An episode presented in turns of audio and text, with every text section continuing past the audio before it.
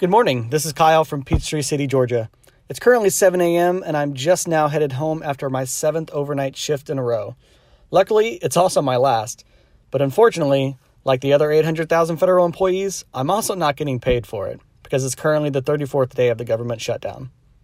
This podcast was recorded at 1:51 p.m. on Thursday, January 24th. Things may have changed since you've heard this. All right, here's the show. I have a I lot of neighbors say, in the same that's rough. situation, and it's uh, not easy for anyone, and not easy, especially for the people, um, you know, not at the top of the totem pole in a lot of those places. Uh, We're talking about interns, janitors who are having a difficult time. That's totally true, and we're going to talk more about the government shutdown in, in just a bit.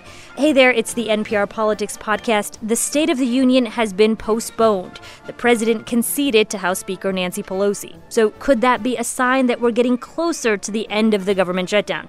I'm Asma Khalid, political reporter. I'm Ayesha Rascoe. I cover the White House. I'm Domenico Montanaro, political editor. And I'm Mara Liasson, national political correspondent. So, you know, for a minute, it seemed like there was a lot of uncertainty about what was going to happen with the State of the Union, but now it has been officially delayed. So let's walk through how this all played out. Uh, Ayesha, do you want to start with a, a letter that Donald Trump put out yesterday? Yes. So yesterday, President Trump sent this letter to Speaker of the House Nancy Pelosi about the State of the Union. And this is after she had sent a letter a little while back saying that we need to reschedule because of the shutdown. And basically, what he says is, I'm going to fulfill my constitutional duty and I'm going to deliver this State of the Union in the chamber of the House of Representatives, just so you're clear. and it would be very sad if this doesn't happen. So he basically kind of called her bluff. He called her bluff, and presumably he thought that she'd back down, but she didn't. She informed him that the House was not going to officially invite him because the government is shut down. She wrote a counter letter saying that, you know, the State of the Union could happen in the future when the government was open, but she wasn't budging.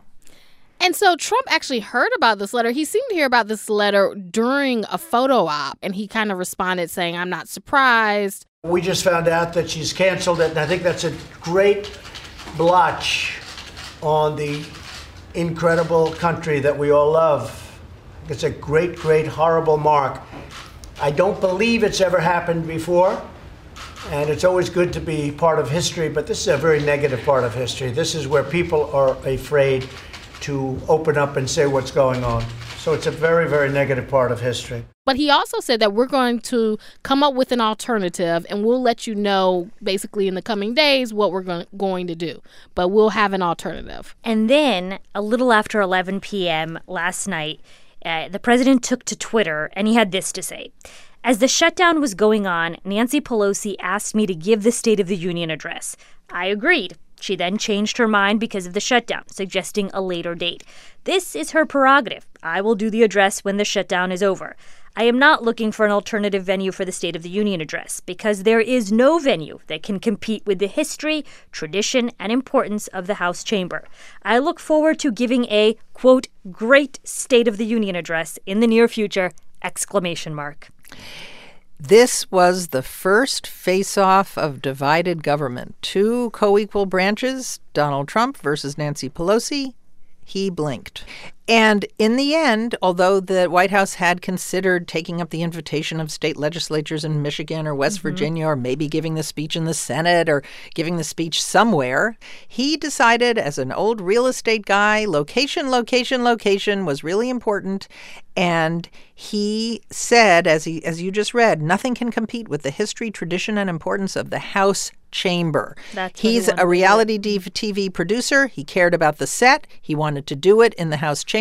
She had something he wanted, and she wouldn't give it to him. You know, a lot of this is wrapped up in the shutdown, of course, because uh, that's really the premise here that Nancy Pelosi was saying, don't do this until the government is reopened. And the president agreed, essentially, in that tweet, saying that he wouldn't do it until the government was back open, which was backing down. And he's been facing a ton of political pressure. Just yesterday, there were a trio of polls from the Associated Press, CBS News, and Fox News, importantly, because it's something that President Trump watches, with bad news for the president when it comes to the shutdown and his stance on this issue. And usually in shutdowns, one party or the other reaches their pain threshold first. And it seems like the Republicans and Donald Trump have been getting to theirs faster than the Democrats. His approval ratings have fallen. People blame him by big margins for causing the shutdown. And he has tried with all the tools at his disposal an Oval Office address, a visit to the border. You know, he has tried to make this argument, and nothing has worked. Yeah, and I think that for this president in particular, he is very caught up on the power of the Oval Office, the trappings of the presidency. And if he had went out to like the West Virginia State House, you're just not going to get the imagery that you're going to get being in the House of Representatives with the Democrats kind of forced to sit there and listen to you too. Like you have this captive audience of not just your supporters, but also kind of at times the way it seems, they can be viewed as your opponents, but the other party and you get to kind of give your message and they have to kind of sit there and listen to it that's a powerful scene that you you don't get by going someplace else and so it always seemed kind of sketchy to me whether he would really consider going to another place. And you can't just the State of the Union isn't a rally. You know, mm-hmm. you can't just throw it someplace. So I, I am curious how big of a deal this is that the State of the Union has been postponed. Domenico, I know you've looked a lot at, at the history, right, of the State of the Union as a whole. Do we have a sense of how rare this is? It's very rare for this to occur. I mean, the last State of the Union that was delayed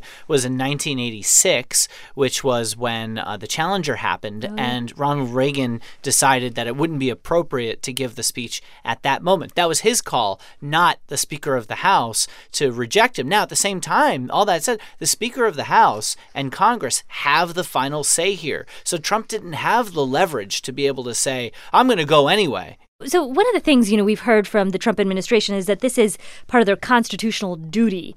Is that right. accurate? Well, you know, it's a little bit of a twist because uh, there's no requirement for them to have to do it in person at the Capitol, uh, on television for millions of people to see.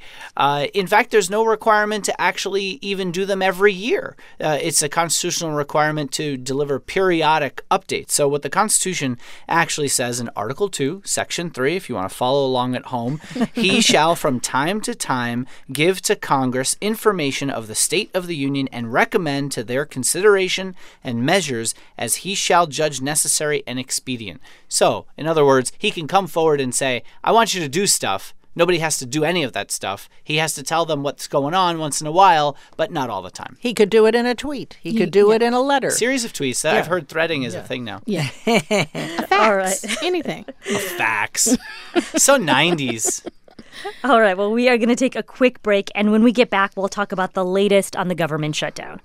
Support for this podcast and the following message come from SimpliSafe Home Security. SimpliSafe is complete wireless protection for your home that can be self-installed in under an hour. There are no long-term contracts and no hidden fees. CNET, the Wirecutter, and PC Mag have all named SimpliSafe an editor's choice for home security. And SimpliSafe protects over 2 million people every day. Learn more about SimpliSafe and how to protect your home and family with their home security systems at simplisafe.com/nprpolitics. Support also comes from ZipRecruiter, the smartest way to hire. ZipRecruiter's powerful matching technology finds the right people for you, so you aren't overwhelmed with tons of resumes. Plus, ZipRecruiter actively invites the top candidates to apply. That's why ZipRecruiter is rated number one by employers in the U.S. based on hiring sites on Trustpilot with over a thousand reviews. Try it for free by going to ZipRecruiter.com/weekly. Hey, it's Peter Sagal from Wait Wait Don't Tell Me. If you're a normal Wait Wait listener, you shout out the answers to all the questions, and then you get frustrated that no one can tell how smart you are. Here's the solution the Wait Wait quiz, available now on your smart speaker. Just ask your smart speaker to open the Wait Wait quiz. Finally, your genius shall be recognized. And we're back. And today, Congress is set to vote on two bills that would potentially reopen the government. So, Domenico, why don't you give us the quick recap of just what's actually in them and, and whether we actually expect them to be successful? Yeah, so one is based on what the president said Saturday in his speech, which is uh, essentially $5.7 billion in wall funding for temporary protections for immigrants. So, th- that would be essentially what they're voting on. That's expected to fail. Uh, there isn't enough Democratic support to get that over the line. And the second one is simply a few week delay, reopen the government, and then start negotiations. So that is just a very plain bill, uh, continuing resolution as they call it, to you know to just temporarily get the government going. That's also expected to fail. But what I think is going to be notable to watch is how many Republicans deviate on one or the other. So, if these are both expected to fail, what are the next steps at this point? Well, the next step is to have a real negotiation. You know, the president made the first step when he offered in his Oval Office address a kind of compromise solution. He said, okay, I still want my $5.7 billion for the wall, but I'm willing to talk about deportation relief for dreamers and for another class of, of immigrants. But Mara, he And didn't really negotiate that. He didn't, but that what was right? interesting. He laid that out. He spoke the language of compromise, but then mysteriously, he didn't invite any Democrats to the White House. He has been talking with Republicans all week. So it seems like what they wanted to do was wait till today, keep Republicans together, and then presumably both sides will begin to talk. Now, Democrats who have not made a official counterproposal to what the president laid out in the Oval Office have said, several of them, that everything is up for negotiation, including a barrier, not a wall, except the shutdown. In other words, they're not going to budge on negotiating with him while the government is shut down because they feel that that's setting a terrible precedent. Every time he mm-hmm. doesn't get what he wants, he'll shut the government down. Ayesha, is there a, a strategy in the White House right now? Because one of the things that is very curious to me is we do know what Donald Trump himself put forth, right, uh, over the weekend. But then you also hear that there, you know, was an immigration meeting today with members of, say, um, the LIBRE Initiative, a conservative group, but also LULAC, which is um, sort of a much more mainstream Latino immigration group. I don't understand entirely what's going on. So, yes, Tamara Keith, our Tamara Keith, is reporting that there are discussions kind of in the background about possibly a larger immigration bill. This is something that's being floated by Jared Kushner, the president's son in law, and his senior advisor in the White House. There have been some listening sessions at the White House about this, but we, we don't know where the president is on that. But talking to people at the White House, they, they're throwing it back into the the court of the Democrats and basically saying we made an offer. Now they need to come and make us a counter offer. But as Mara talked about, the Democrats are saying they will not negotiate at all until the government is reopened. But in the past, when when we've had these government shutdowns, usually they come up with some solution where the government is opened on a week to by week basis while they have negotiations, and that every week they get a chance to either close it or keep it open. And that means that you still have the leverage of shutting down the government. The problem for the president is that the shutdown has become less and less popular. And it's And- long. It's so long at this point. It's long, and he's being blamed for it. And you have people like the Commerce Secretary Wilbur Ross, who said uh, this morning he doesn't understand why why federal workers on furlough have to go to food banks. Why can't they just go take out a loan? Yeah, and here's Commerce Secretary Wilbur Ross on CNBC this morning. There are reports that there are some federal workers who are going to homeless shelters to get food. Well, I know they are, and I don't really quite understand why, because as I mentioned before, they, the obligations that they would undertake, say a borrowing from a bank or a credit union, are in effect federally guaranteed. So the 30 days of pay that some people will be out, there's no real reason why they shouldn't be able to get a loan against it. Loan that presumably would come with interest. Well, It and just sounds it so does out of it does touch. come with interest. It also takes time to get a loan, and why should they have to take a loan, right? I mean, it, you know, it, it's it. And not if- everyone can qualify for Not one. everyone has good credit for a lot of different reasons, and it can be hard to get a loan. And that was a big fat target for Democrats, who in the past, Nancy Pelosi has already said, What does Donald Trump think these federal workers are going to do? Just take a loan out from their daddy?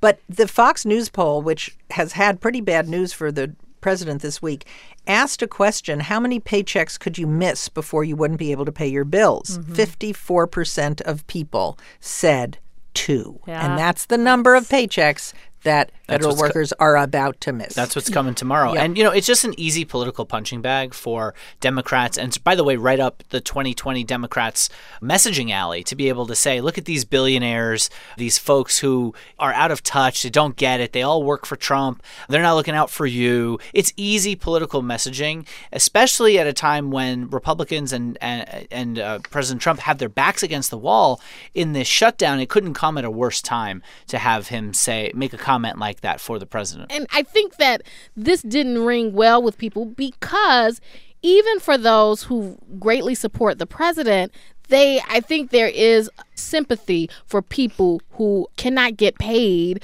and who aren't getting paid and cannot feed their families and can't pay their mortgage and all these things that most people can relate to that they would have a hard time if they were missing multiple paychecks or even missing one paycheck. And you know, another viral moment this week was the Coast Guard. Top officials from the Coast Guard recorded a video where they were just scathing about their disgust at both sides for letting this shutdown go on because the Coast Guard is the rare branch of the military that is under the Department of Homeland Security and they are not being paid. You, as members of the armed forces, should not be expected to shoulder this burden. I remain heartened by assistance available to you within the lifelines and by the outpouring of support from local communities across the nation. But ultimately, I find it unacceptable that Coast Guard men and women have to rely on food pantries and donations to get through day to day life as service members. Well, if you've got to go out to sea for five months and uh, do a lot of the interdictions and actually the work along the border, uh, you know uh, that that President Trump talks about trying to stop drugs. Who's stopping drugs? It's the Coast Guard, right? I mean, they're the ones doing a lot of that kind of work. So yeah, yeah. Look, this is going to cause a lot of pain. It's already caused a lot of pain for a lot of people. There are people, yes, they're going to food pantries. There are people who are, you know, needing, you know, donations of diapers, you know, uh, supplies, you know, things like that that are that touch on the core fiber of what we all uh, know. I mean, think about your own situation and whether or not you could make the mortgage or the rent uh, if you missed a paycheck, let alone two.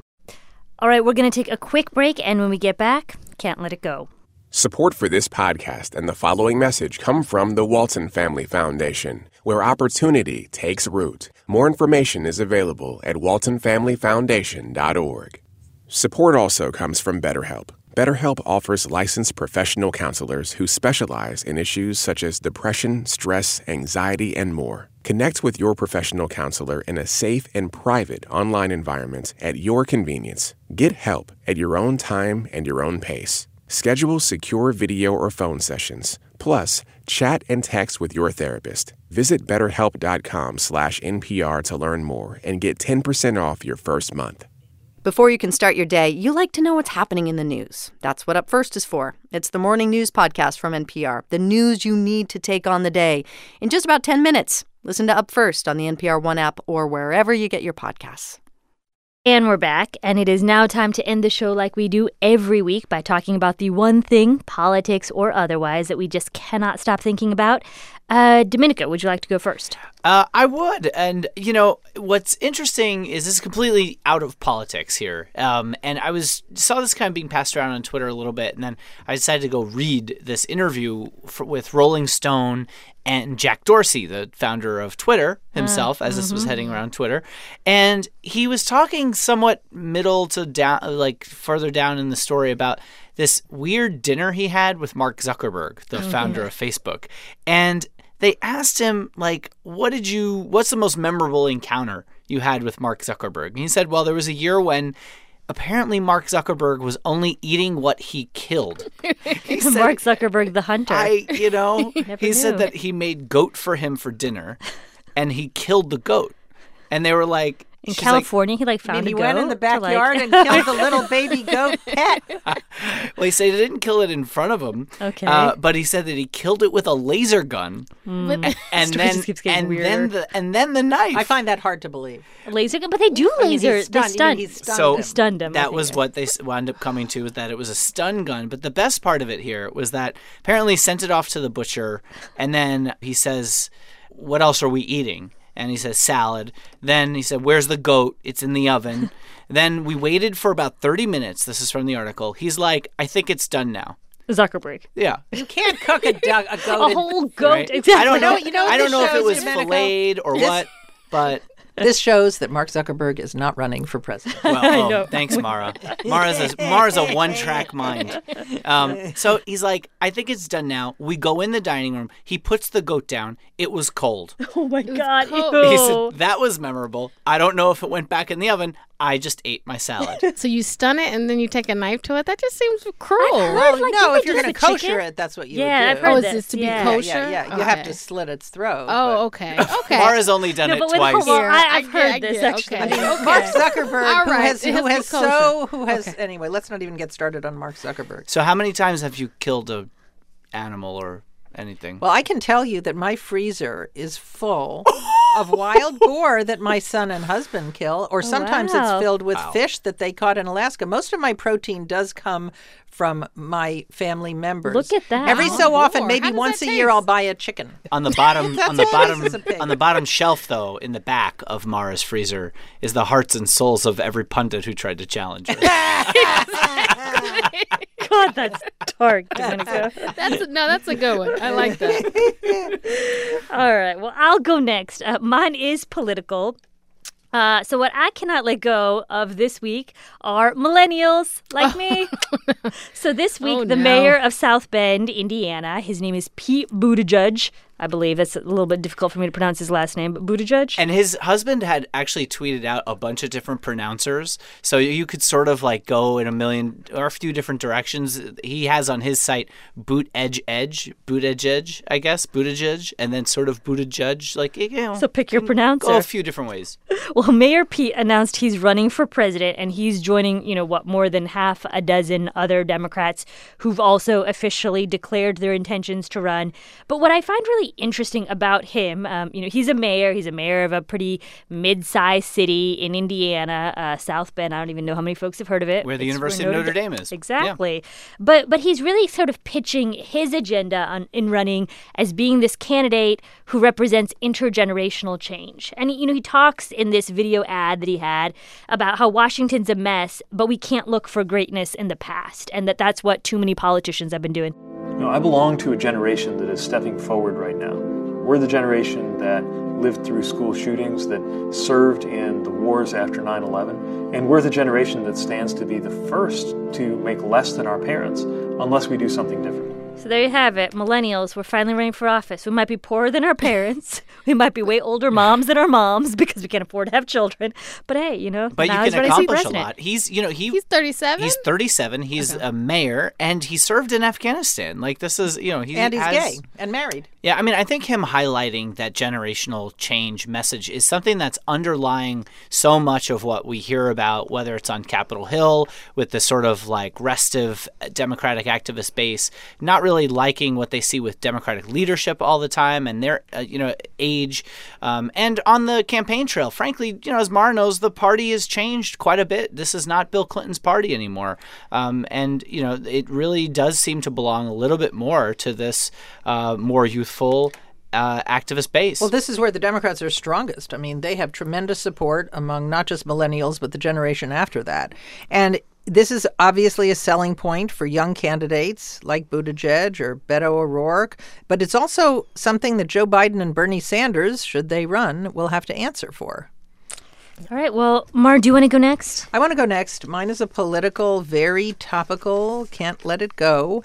I have been thinking a lot about what Donald Trump said about Nancy Pelosi in one of his photo ops yesterday, and here he is. Nancy Pelosi, or Nancy as I call her. the reason I Nancy. love that so much is that his nicknaming superpowers failed him in the face of the speaker. He couldn't come up with a There's derogatory, rhyming. belittling, diminishing nickname for her, or as I call her, Nancy. Nancy as I call her. That's as good as you can do. you notice you there was know- a pause there. The wheels were turning. There was some stuff So that he was think? thinking, What? but didn't want to have to go there. No, I just think that he, the fact that he hasn't made up a nickname for her, and he certainly has for Chuck Schumer, uh, shows Crying you Chuck. that he's either intimidated, he's befuddled, doesn't quite know Or what to do he better, or maybe respects he respects her. We're not quite sure. But what we do know is that for me, that little moment summed up what we saw this week, which was the first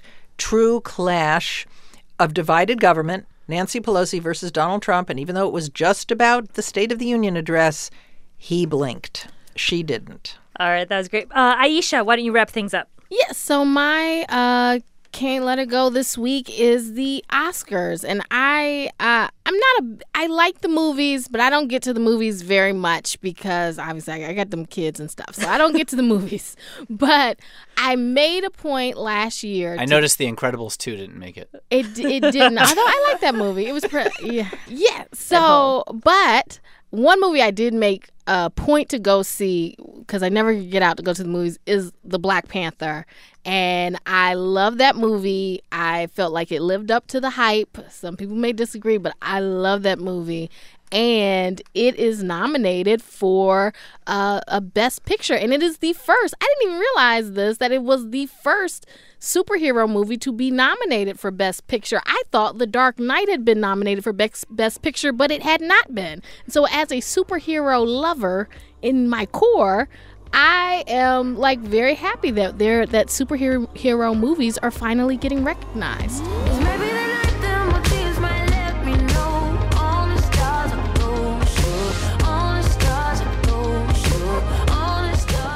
Right, well, that's it for today. We'll be back as soon as there is more political news that you need to know about. And we have exciting news. The podcast team will be hitting the road. We'll be in Atlanta, Georgia for a live show on Friday, March 8th. You can head to nprpresents.org for tickets. I'm Asma Khalid, political reporter. I'm Ayesha Rascoe. I cover the White House. I'm Domenico Montanaro, political editor. I'm Mara Liasson, national political correspondent. And thank you for listening to the NPR Politics Podcast.